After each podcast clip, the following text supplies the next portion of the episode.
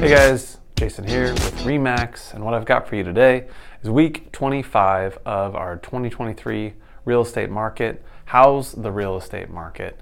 And of course, as always, I've got statistics. In Orange County, we have just over 2,100 homes for sale. About 343 have gone, uh, just come on the market in the last week, and just over 400 have gone pending. The biggest thing that we've seen in the last few weeks is a little peter off of activity. Um, that's fairly common for this time of the year. Getting into the end of June, into July, we start to see the market kind of ease up just a little bit. Um, as far as interest rates are concerned, we have seen them creep up into that and settle in to about that 6.5% range. And that feels kind of like where they're going to be hanging out for a while longer. Of course, that's all crystal ball stuff. Um, for what it's worth, one of the things that I do to keep up on what my research, if you will, is I listen to a lot of different economists, and one in particular that actually uh, consults for a couple of big investing firms and actually developing uh, companies. So whenever they're looking to buy a piece of land, they're a couple years out for actually developing it and coming to the market. So they're always kind of speculating on what the market's doing and projecting out.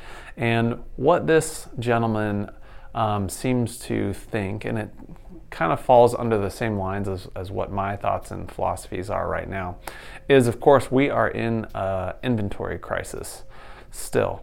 Um, but he doesn't seem to think that interest rates are going to get up above 7%. This is kind of where the market is hanging out, if you will. I will say it seems like most of the buyers that were on the fence have kind of gotten over sticker shock.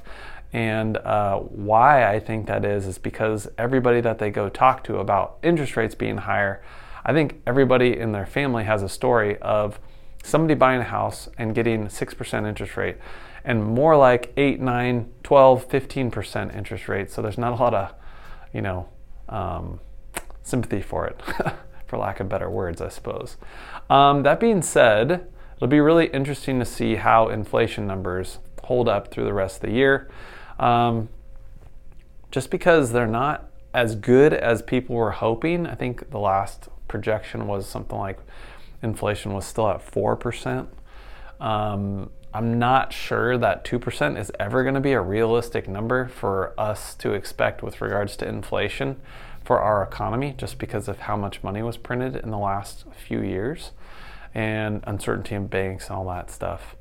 Uh, that's pretty much all I got for now. I will say um, we're still seeing a lot of activity in the real estate market. It's quite honestly has surprised me.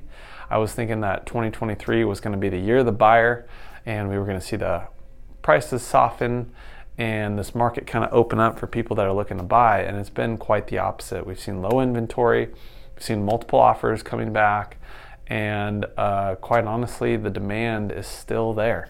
And until we have something shift, and like for example, if we had interest rates go to like 10%, or of course, we're always keeping a close eye on what's happening, um, you know, across the globe um, some sort of like a worldwide event, something like that, which I think everybody is hoping to not do.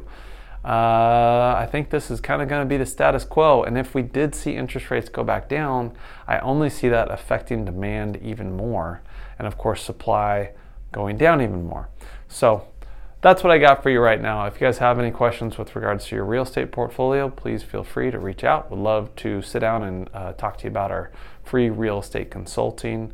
Um, yeah, so reach out, social media, email, call. We're here to help you. And thanks for watching. Catch you next week. Hey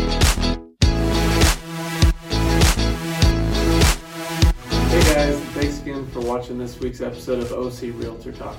If you gained any value from this video, we'd really appreciate it if you liked, subscribed, and followed us on all our social media platforms.